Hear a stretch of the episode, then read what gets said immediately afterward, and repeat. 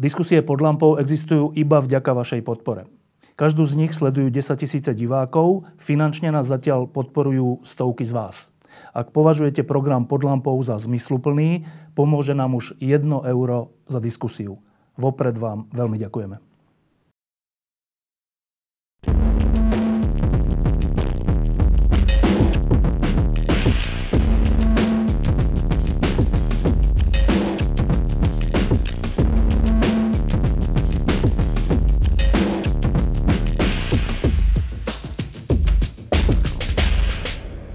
V tejto relácii viackrát v poslednom čase sme riešili e, taký ten problém dnešného západného sveta, špeciálne strednej Európy. E, problém toho... No tak že neviem, sa, či stredná Európa tak, je taký západný svet. No však to, to sa vlastne budem pýtať. E, tak trocha máme pocit, že sme sa všetci trocha zbláznili.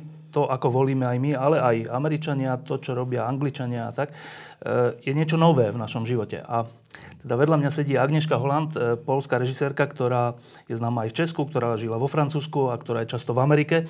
Tak to je výborný host na to, aby sme sa presne o tejto veci trocha porozprávali. Tak Agnieszka, čo sa to s nami stalo?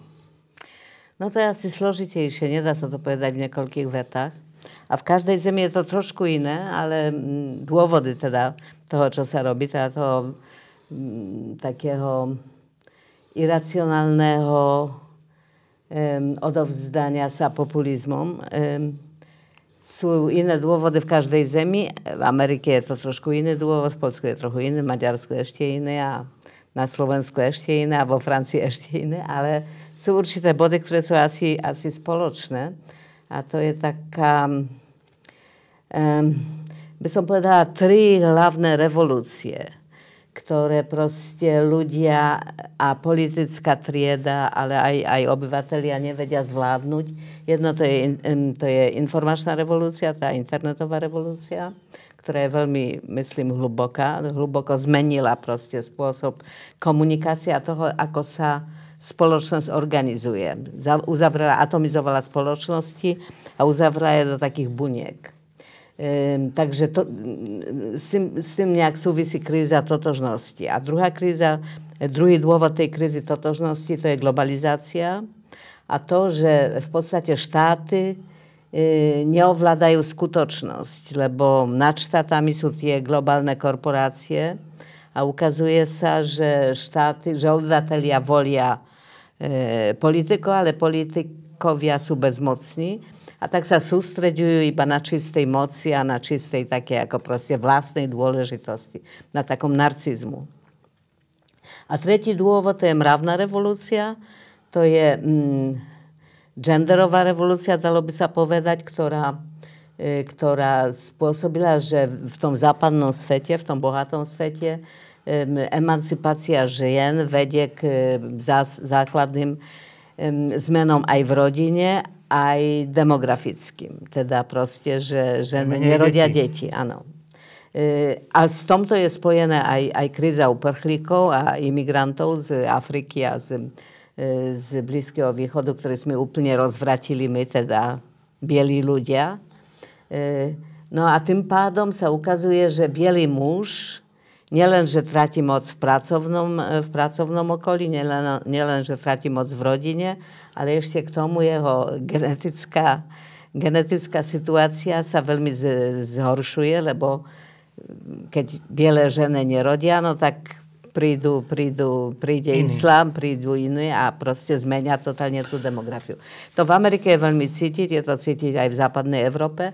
A v, vo východnej strednej Európe je to iba taká predtucha toho. To je proste jaký, jakýsi, jakýsi e, virtuálny strach, ktorý ale paradoxálne je silnejší než ten strach zo skúsenosti. Lebo keď máte tú skúsenosť, no tak viete, že to, že to sa dá s tým žiť. To treba. No a teraz si to troška rozoberme po krajinách, ktoré veľmi dobre poznáte. Tak začnime Poľskom. Poľsko pre nás na Slovensku bolo vždy...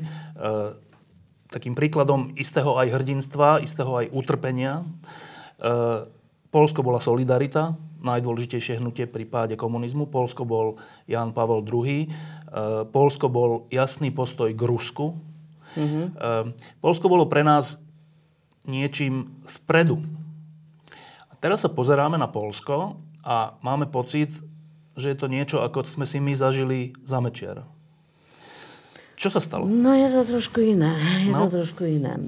Myslím, že niekoľko vecí. Tak Poľsko je trošku ako mm, zvláštne, lebo je, mm, má jednoho charizmatického a podľa mňa veľmi nebezpečného politika, to je Kaczyńskiego, ktorého hlavná, jak si taková, taková dôvod, prečo on e, e, exercuje a bojuje o svoju moc, je pomsta. Tak je to človek, ktorý podľa mňa je určitým spôsobom sociopatický a e, v, v, nehode, v nehode e, lietadla prezidentského stratil brat, brata dvoj, dvojča, dvoj, identické dvojčata oni boli. E, a myslím, že cíti sa za to vinný, pretože no nebudem sa do toho rozoberať. V každom prípade určite on sa cíti za to niekde hlboko vinný. Zodpovedné, aj, možno aj viny. E, a m, exteriorizuje to tak, že snaží z toho brata ude- urobiť svetca a hlavného poľského hrdina a k tomu je mu zapotrebí, aby, aby to nebol, nebola náhoda, m, ale aby to bol atentát. Takže vymyslel celú, celé náboženstvo okolo toho atentátu um, a ako vinníka, kromie, okrem Putina, um, zvolil si Donalda Tuska, predošlého prvne... Pr, pr, polských pr, liberálov. Áno, ktorý je veľmi charizmatický, veľmi talentovaný politik a je úplným opakom toho Kaczyńskiego, toho Kaczyńskiego, ktorý sa nezaujíma o svet, ktorý nehovorí žiadne reči, ktorý vôbec necestuje do zahraničia, ktorý nemá ženu, nemá deti, nemá, nemá účel v banke, ktorý je proste totálne izolovaný v svom určitým spôsobom paranoickom svete. A, e, nás, a, a on vyhral. Vyhral tie voľby. No, ale to je tá otázka, že prečo takéhoto izolovaného, paranoického, možno s komplexami človeka veľa Poliakov volí? E, lebo on hraje, má jeden veľký talent. On hraje veľmi na najhorších púdach poľskej duše. On vie hrať. On vie proste prebudiť to zlo, ktoré v každom národe a v každom človeku niekde je schované. A vie toho využiť, vie proste, vie, vie tým manipulovať. A používa je veľ, veľkú časť polského, polskej cirkve katolíckej, ktorá politicky je veľmi, veľmi silná v Polsku. Ehm, hraje aj na rozdelenie národa. Takže máme teraz takú, ako, ako by som povedala, ako studenú domácu válku, kde polovička národa, a možno aj trochu viac, nenávidí aj druhú polovičku. Myslím, viac myslím skôr o tej liberálnejšej moderniza- modernizačnej časti. Myslím, že keď sčítame všetky, všetky partaje, ktoré žiaľ Bohu nevedeli kolaborovať pred tými voľbami dobre, tak je to väčšina. Oni majú furt takú... Majú tak tých, tých tridsať až tridsaťpäť percent, ktoré mali aj u volieb. Ale volie, voliebný systém je taký, že keď mali tých tridsaťpäť percent, tak dostali absolútnu väčšinu. A, a rozhodli sa použiť ju ne, nezákonne, teda rozvracajúc konštitúciu a konštitučné súdy a iné inštitúcie, ktoré hránia demokraciu. Verejnoprávnu televíziu a ďalšie veci. A, ďalšie a to, veci. V tomto je to podobné tomu, čo bolo u nás za Mečiara, že to bol rozdelený národ. E, presne tak to bolo, že vy ste protislovenskí mm-hmm. ľudia, nám hovorili a my sme jediní slovenskí, mm-hmm. my, my Mečiarovci. No a my sme si to vtedy vysvetľovali tak, že no, to sú taký, e, taká primitívnejšia časť národa. No určitým spôsobom je to časť národa, ktorá je viac zamindrakovaná. Neviem, či primitívnejšia, či neprimitívnejšia. Poľské mindráky vždy boli prítomné a Poliaci majú ten zvláštny druh romantického mesianizmu, ktorý je veľmi nebezpečný, že zbožňujú byť obeťou. A mm, kanonizujú toto, tuto, tuto, toto utrpenie do nejakých proste religióznych rozmerov. Nevedia, ne, nevedia sa tešiť z výhry. V podstate Poľsko bolo... Um, um, tá transformácia v Poľsku sa podarila veľmi, teda, veľmi dobre. Pochopiteľne. Uh-huh. Aj Balceroviča, aj potom. V podstate um, úroveň života v Poľsku a civilizačná úroveň stúpala naj, najrychlejšie v Európe. ta Tuskowa vláda dokonca uchránila Polsko pred následky svetovej krízy. Takže ako zvnejška to vyzeralo všetko dobre. Aj Polsko získalo dôležité miesto v Európskej únii a vôbec vo svetovej politike. Takže tá kariéra Polska bola nejaká blesková, možno príliš blesková. Zároveň, to, zároveň ale m, e, veľa polských obyvateľov v okamžiku, keď sme vstúpili do Európskej únie, využilo možnosti, aby zarábať a žiť v zahraničí, hlavne Anglicko, Írsko, Nemecko. E, no, e, skoro dva milióny obyvateľov, to je veľa. A bola taká naivná predstava, že keď oni tam pôjdu, tak sa naučia demokraciu, naučia sa proste tie dospelé západné zemie, civilizujú aj tú takú trošku dolnejšiu časť polského, polskej spoločnosti. Ale ukázalo sa, ja som to myslela, alebo ja som emigrant od osemdesiateho druhého roku, takže viem, čo to je emigrácia v západnej Európe. Ukázalo sa, že oni síce získali finančnú, finančnú takú kariéru určitým spôsobom, ale zároveň sa cítia tam ako občania druhej kategórie, lebo tie západné zeme neprijímajú tých prichádzajúcich až úplne, e, úplne. Do, do, do predstienia áno, ale už do, hlavného, do hlavnej izby nie. E, a tak tie mindráky a určitá frustrácia začala stúpať a pretože tá liberálna vláda Tuska sa starala hlavne o veci ako materiálne ekonomiku a civilizačné a úplne zanedbala tú axiologickú časť, tak sa urobilo také obrovské axiologické prázdno a ľudia, zvlášť mladí ľudia, naplnili to tým, čo je najsnadnejšie, aby sa proste pocítiť dôležitým, aby nájsť totožnosť s ostatnými, teda nacionalizmom. A ten nacionalizmus sa e, bol ešte zosilený tým, tým teda smolenskom, smolenským náboženstvom, tragédiou. tou tragédiou, na tej tragédii a na tej krvi oni proste vystavili svoju cirkev, táto strana Kačinského. E, no a tiež e, tou e, možnou krízou uprchlíkov. A to všetko spôsobilo, že naraz sa zmenila, zmenila tá rovnováha vo spoločnosti a pretože táto nová vláda, žiaľ Bohu, je to, totálne závislá na Kačínskym. Nie je to tam, že je to nejaká racionálna partaj a on nemá žiadnu konstitučnú zodpovednosť, lebo on vytlačil predom a týmto ľudí podviedol. Dosť mierneho mladého prezidenta a dosť miernu premiérku. ženu na premiérku. A sám sa schoval, sám je proste poslanec. Takže on po, ťa, ťahá za všetky tie provázky, ale nemá žiadnu zodpovednosť politickú takú, no, že keď sa niečo prevráti, tak v podstate oni budú odsudzení, nie on. No, e, tak to je, to je zatiaľ taká diagnoza toho, čo sa deje v Polsku. Skúsme teraz kratučko Česko. Vy ste v Česku častý hosť a ste tam natáčali výborný film alebo seriál Hořící keš.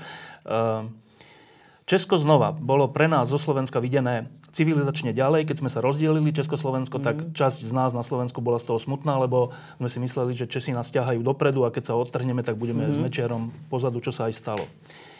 Dnes ale je situácia aká. My máme prezidenta Kisku, Česi majú Zemana, Zemana a dominuje tam Babiš. Mm. Čo sa teda stalo? Populista. No asi ťažko budem analyzovať Česko tak podrobne ako Polsko, lebo predsa neznám tak. Tam sa stalo, že rozdiel, rozdiel je, že v podstate tá demokracia v Česku bola imitačná. To nebolo tak, že národ si to vybojoval. Ako v Polsku určitým spôsobom áno. Lebo Solidarność v tom naj, najväčšom okamžiku pred vojenským stavom mala desať miliónov členov. členov. Takže to vedomie, tá prodemokratická snaha a odpor voči komunistickej vláde bol v Polsku dosť, teda dalo by sa masový. povedať globálne, masový. Takže tá zmena bola autentická a bola skutočne, skutočne prijatá pre väčšinou spoločnosti. V Čechách, ako viete, opozícia behom normalizácie to bolo pár stovek ľudí, to nie, ktorí väčšinou sedeli v base. A keď som jazdila do, do, do Prahy v tejto, v tejto dobe, tak som mohla pozorovať, že aj čas mojich kamarádov, ktorí boli príliš závislí, alebo príliš zbabeli, alebo príliš opatrní, a, a ktorí sa k tej opozícii nepri, tej tá, disidentov nepridali. Chartovej disidentov nepridali, tak oni v podstate zazlievali tým disidentom, že oni to robia, lebo ich stav, dávajú im zrkadlo, v ktorým sa vlastná tvár odráža nepríjemným spôsobom. Ehm, a tak, e, keď tá zmena prišla, ona prišla zvonku. Tá sametová revolúcia bola taká, taká, taká, taký, taká krásna, taký krásna podívaná, ale nevyšla z ľudí. A tak tiež tá vláda, ktorá sa urobila, politická trieda, ktorá sa urobila predtým, nemala žiadnu pôdu a korupcia sa stala v Čechách e, väčšia než v Rumunsku pred druhou svetovou válkou. A to myslím, že preto, že tam nebol taký mravný, mravná, mravný... Povedomie. Povedomia a mravný e, jako fundamenty. E, základ. základ. Mhm. Posledná krajina, ktorú prejdeme a potom si povieme, že čo, čo by sa s tým dalo robiť, je, sú Spojené štáty. Zase, videné od nás zo strednej Európy, Spojené štáty bol garant slobody. Vďaka Spojeným štátom sa nakoniec vyhrali aj svetové vojny proti fašistom a, a studená vojna proti komunistom. Um, Čítali sme tu knihy, Tocquevillov, Tocquevillove knihy o demokracii v Amerike, Michaela Novaka, ktorý teraz nedávno zomrel. Mm. Bolo to pre nás nejakým spôsobom vzor demokracie, so všetkými chybami, ale a dnes majú prezidenta Trumpa. No, asi tej demokracie nebolo dosť. Napriek tým dvesto no, je, rokov... je, je vidieť, že tá demokracia tam nie je dokonalá, keď môže... môže jeden, jeden kandidát mať tri milióny hlasov viac než druhý a prehrá. Ale to je taký systém, dobre, ale... Dobre, ale to nie je iba systém. To je demotivácia pre, pre, pre veľkú časť Ameriky, aby vôbec hlasovať. Fakt, že tie hlasy sa neprekladajú. To je to isté so senátormi. Dobre, to je jedna vec, ale vďaka tomuto systému zase vyhral aj Bush predtým, alebo tak, že... No Bush e... práve vyhral, áno. áno. Ale že e, stále, ako je možné, že tak veľa ľudí volí, zvolilo v demokracii číslo jeden človeka typu Trumpa. No tak vám hovorím, že to nie je demokracia číslo jeden Amerika. Nie je? Nie. No Ani nie nikdy je. nebola? No asi nikdy nebola presne číslo jeden. Vždy treba demokracia číslo jeden, jestli to je demokracia číslo jeden, vo ktorej prezident, jeden človek, ktorý môže byť blázon, ako vidíme, má absolútnu vládu nad tým knoflíkom, ktorý môže zničiť svet. Je tam, je, proste zdá sa mi, že je vôbec kríza tej predstaviteľskej demokracie. V rôznych zemiach to sa odráža rôznym spôsobom, ale niečo s tou demokraciou um, um, sa musí urobiť. Lebo ale ona v Amerike... zrejme v takých veľmi dôležitých veciach nefunguje. V Amerike prečo Trump sa dostal k moci, prečo ten populizmus tam vyťazil? E, Je to smies jako minulosti a, a, a, a dnešných problémov. Dva problémy som vám pojmenovala. Globalizácia, ktorá urobila, že stred Ameriky, biela, biela trieda, trieda bielých mužov vo strede Ameriky v podstate nemá robotu. Aj keď má robotu, tak tá robota im nedáva pocit dôstojnosti. Lebo je neistá, je taká dočasná a veľmi zle platená a nemá tu váhu, ktorú mali veľké priemyslové závody. Takže máte tam šialené, šialené množstvo frustrovaných ľudí, ktorým vláda z Washingtonu a elity z New Yorku a Kalifornie nerozumejú a nemôžu im pomôcť. Nemôžu im pomôcť, lebo globalizácia zobrala ich, ich, ich miesta práce a ich dôležitosť. To bol jeden dôvod? Druhý dôvod to sú, to sú ženy práve. To je to, že tí muži strátili tú svoju vládu aj, aj doma, teda vo veľkej časti. E, tá demografia spôsobuje, že na budúce voľby už za desať rokov bieli nebudú väčšinou v, vo Spojených štátoch. Takže už Trump, ktorý bazuje na tomto, už nebude možný, už prehrá. E, a tretí dôvod je, že je rasizmus. Je rasizmus, takže určitým spôsobom je to reakcia na Obamu.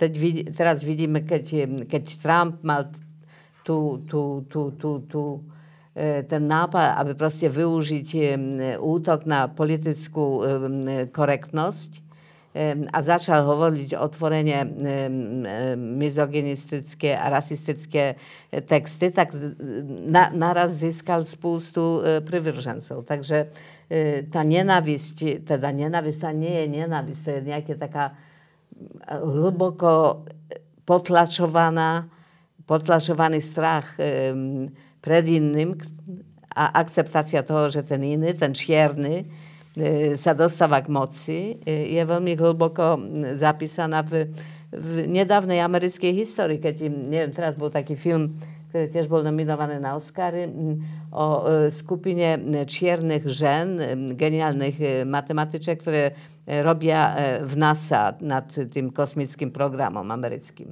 Krásny film, určite, veľmi taký konvenčný, ale, ale krásny, ktorý ukazuje stupeň tej diskriminácie, ktorý bol ešte v šesťdesiatych rokoch v týchto najvyšších kruhách. No. Takže, takže tá zmena, zmena, pokiaľ ide o emancipáciu žien a pokiaľ ide o emancipáciu čiernych alebo vôbec barevných, je tak rýchla. Príliš rýchla? Príliš rýchla, áno. Ale kto, proti, tomu, príliš, no je rýchla. Proti tomu by sa dalo povedať, že, že Obama vyhral nie raz, ale aj druhýkrát, aj druhé volebné obdobie. A keby mohol kandidovať tretíkrát, asi by vyhral, že takí, takí analytici často hovoria, že že Trump vyhral aj preto, že demokrati nepostavili zaujímavého kandidáta, teda Hillary Clintonova, ktorá no, nebola populárna. Určitým spôsobom áno. Tí, ktorí, ktorých Obama mobilizoval, nemobilizovala aj Clintonova. Takže, a myslím si tiež, že sklenianý strop pre ženu je nižšie než pre čierneho. Takže v tej, na tomto riebriku um, mindrákov čierneho, bieleho muža, žena je, žena je nižšie, než, teda vyššie, než, než, než barevný človek. No, ale to som ti chcel povedať, že keď Amerika si prvýkrát v histórii raz zvolila Obamu, to bolo, to bolo výborné z toho hľadiska, že to je nejaká reakcia na rasizmus a na otrokárstvo a všeličo, mm-hmm. výborná, ale zvolila si ho aj druhýkrát, tak z toho by mi vyplývalo, že nepovedal by som, že Amerika je rasistická, keď si dvakrát zvolí. Ale je, je rasistická. Amerika je hlboko rasistická. Tá Amerika, tá časť polovička, Ameriky. Časť Ameriky. Menšina Ameriky, ale dosť veľká a umiestnená zrovna tam, kde keď kde sa to dobre... Mm, áno, áno. No, dobre. Ale, a ešte k tomu, keď sa pozrieme na tie posledné voľby, a to je veľmi zaujímavé, do, došla k tomu tá in, internetová revolúcia. Pretože e, Trump vyhral internetovou kampaniou lži a postpravdy, ako sa teraz hovorí, e, ktorá sa ukázala ne, neobyčajne účinná, ktorá nebo, nebola používaná v týchto rozmeroch predtým, u Brexitu trochu. U Brexitu bola to podobná kampania a robili to tí istí ľudia. E, no a, tre, a, a štvrtá nakoniec vec, to, to sú Rusovia, ktorí... ktorí zasiahli do tých amerických volieb spôsobom, ktorý predtým bol nevydaný. Um, a vďaka internetovi práve mohli to robiť v, v, pomerne lacno a veľmi účinne. No a to sa stalo po prvý raz a to, je, to, je, to, to sa žiaľ Bohu obávam stane aj vo Francii. E, chystajú sa aj na Holandsko a na Nemecko. Nehovorím o tých našich zemiach, ktoré v časti, ako Slovenská a zvlášť Maďarsko, sú v podstate s Putinom dosť dosť kamarádi. Mm, takže takže je, to, je to obrovská výhra Putina, ktorého e, účelom je, m, e, ktorý nemá pred, pred kým zodpovedať, lebo tam ako demokracia v tomhle smysle neexistuje, že by on mal nejakú kontrolu, akúkoľvek. E, takže môže si robiť, čo, čo, čo, čo mu príde do, na úm. A ve, ve, mnohí mu toho závidia medzi, medzi lídermi toho západného sveta. Trump určite mu toho závidí. E, A, no a jeho, jeho, jeho stratégia je proste chaos. On, je, on preto, nepo, preto podporoval Trumpa, aby, že mu Trump dá ako dárky, ako zniesie sankcie alebo niečo také, lebo to nemôže urobiť, zvlášť keď je vidno, ako, ako sa dostal k moci. Ale že sa, tam, že, sa, že sa tá Amerika bude furt zamestnaná svojimi sama vlastnými sebou. sama sebou a bude v chaose, takom ako legislačnom a inom. S Európskou úniou je to to isté. Chaos. Takže kvôli tomu mám veľ, veľký žal k Kaczyńskiemu a tejto partii, lebo oni ten európsky chaos veľmi úspešne podporujú. No a teraz e, na záver k tomu, že čo by sa s tým dalo robiť. Tak na prvý pohľad to vyzerá veľmi zle. E, na prvý pohľad to vyzerá tak, že Poliaci bláznia, Maďari bláznia, my bláznime po svojom, Česi. Angličania odišli z Európskej únie, Amerika si zvolila Trumpa, Le Penová vedie vo Francúzsku, Wilders je dôležitý politik v Holandsku. Ako keby sa všetko, ako keby sa ten poriadok, demokratický poriadok alebo slobodný svet mm-hmm. rozpadával. Mm-hmm. Časť ľudí sa dokonca bojí, že to vedie k nejakej vojne alebo k nejakej katastrofe alebo mm-hmm. tak. A to spôsobuje takú paralýzu, že no tak čo môžeme robiť? Čo my môžeme obyčajne ľudia robiť? Tak to veľké štáty odchádzajú bláznia, čo my? Súčasne ale ja by som povedal, že vidím napríklad na Slovensku, ale aj v Česku, aj všelikde, e, také známky inteligentného odporu voči tomuto. My tu, my tu na Slovensku teraz máme veľkú akciu za zrušenie Mečiarových amnestií, čím sa troška vyrovnávame s tým, čo, čo tu mm-hmm. bolo. E, v Česku existuje niečo podobné, čo sa týka budúceho prezidenta, voľby a tak. Vidíte nejakú nádej? No viete, vždy je nádej. To sú také etapy v, v, v dejinách ľudstva, že ľud, ľudstvo blázni a sa dostáva z neho zlo. Ja som dosť ako taký mm, existenciálny pesimista. Urobila som tri filmy o holokauste, takže viem, k čomu ľudstvo je schopné a neverím v takú ako proste pokrok, ktorý ide vždy jedným dobrým smerom. Takže teď sme v takej, v takej kolotoči. Či bude vojna, či nie, je ťažko povedať, ale sú, je možnosť vojny, lebo v tom, čo sa odohráva, je mnoho iracionálnej takej self-destrukcie. Áno, sebedeštrukcie. E, takže vojna nie, nie je vyklu, vylúčená. Neviem presne, aká by to mala byť vojna, no ale s Trumpom a tým knoflíkom je možná aj atomová vojna. A s Severnou Koreou a s takými divnými štáty, e, kde proste ľudia úplne sú... Takže vojna nie je vylúčená. Keď, keď to prožijeme, tak potom to bude lepšie, viete? Tak sa vyzvolí znovu energia takého niečoho spoločného. No ale možno musíme robiť všetko, aby k tomu nedošlo, lebo nie je v na, našom zájme proste, aby sme, aby sme zahynuli. E, takže Európska únia je najlepší a najkrásnejší európsky projekt, aký existoval od, aspoň od stredných vekov.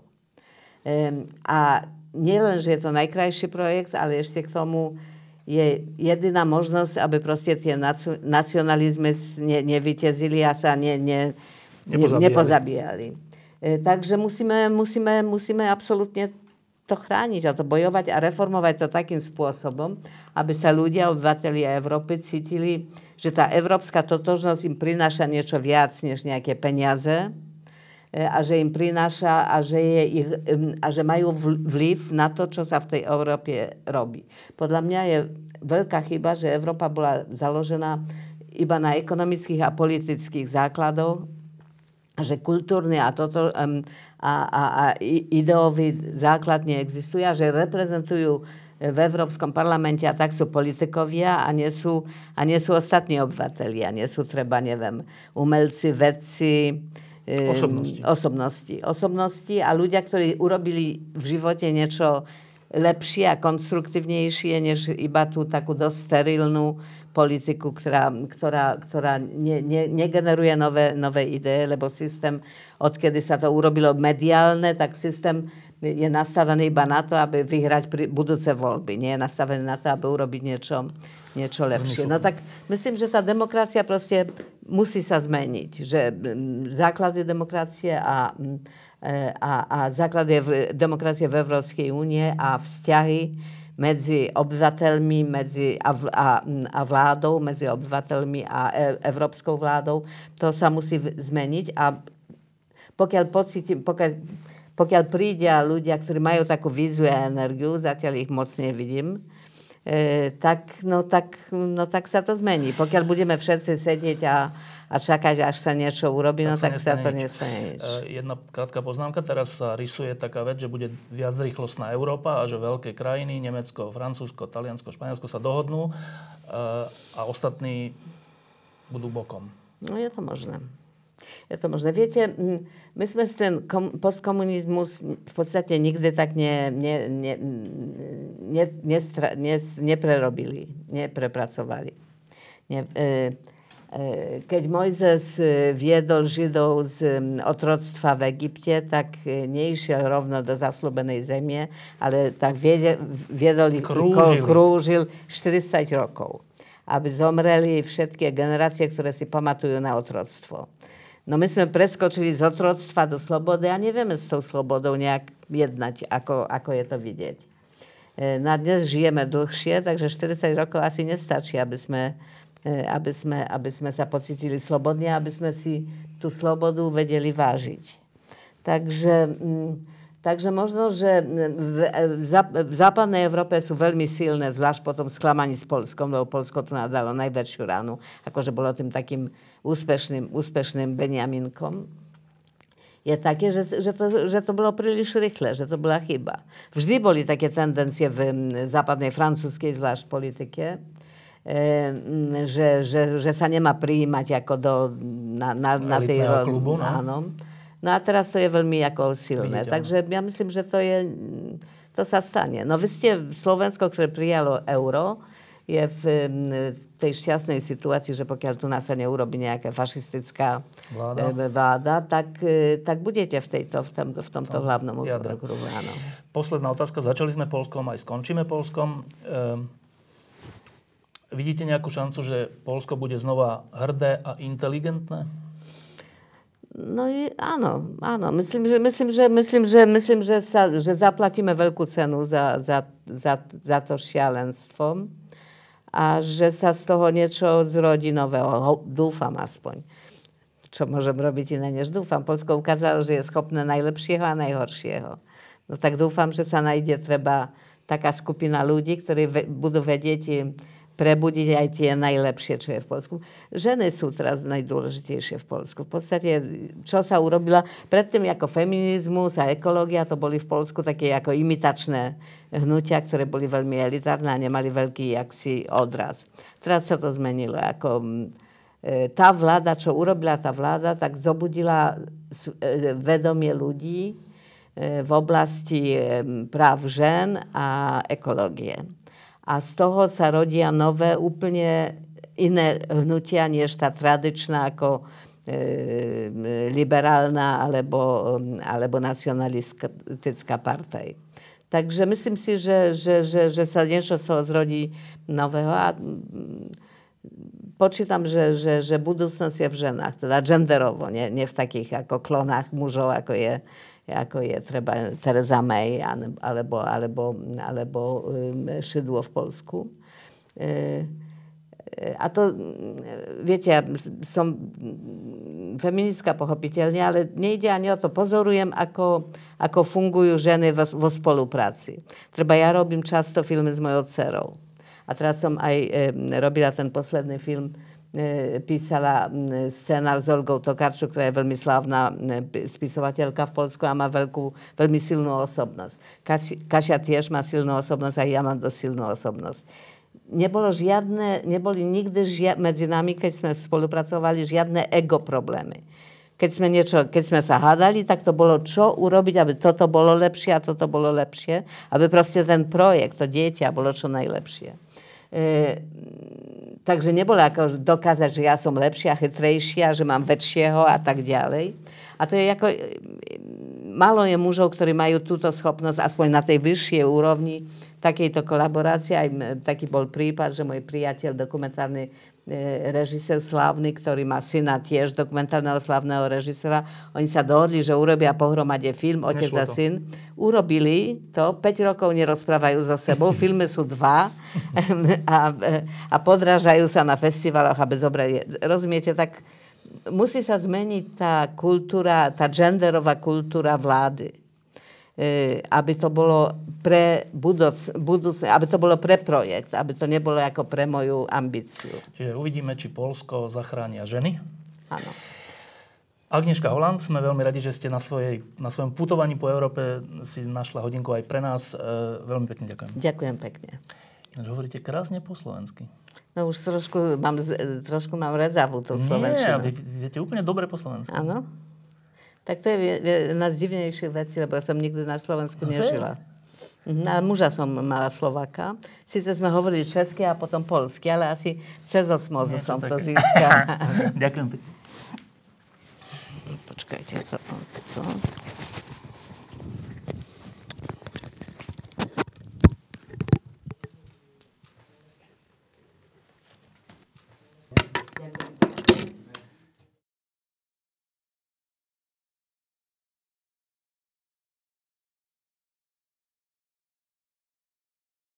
Diskusie pod lampou existujú iba vďaka vašej podpore. Každú z nich sledujú desaťtisíc divákov, finančne nás zatiaľ podporujú stovky z vás. Ak považujete program Pod lampou za zmysluplný, pomôže nám už jedno euro za diskusiu. Vopred vám veľmi ďakujeme.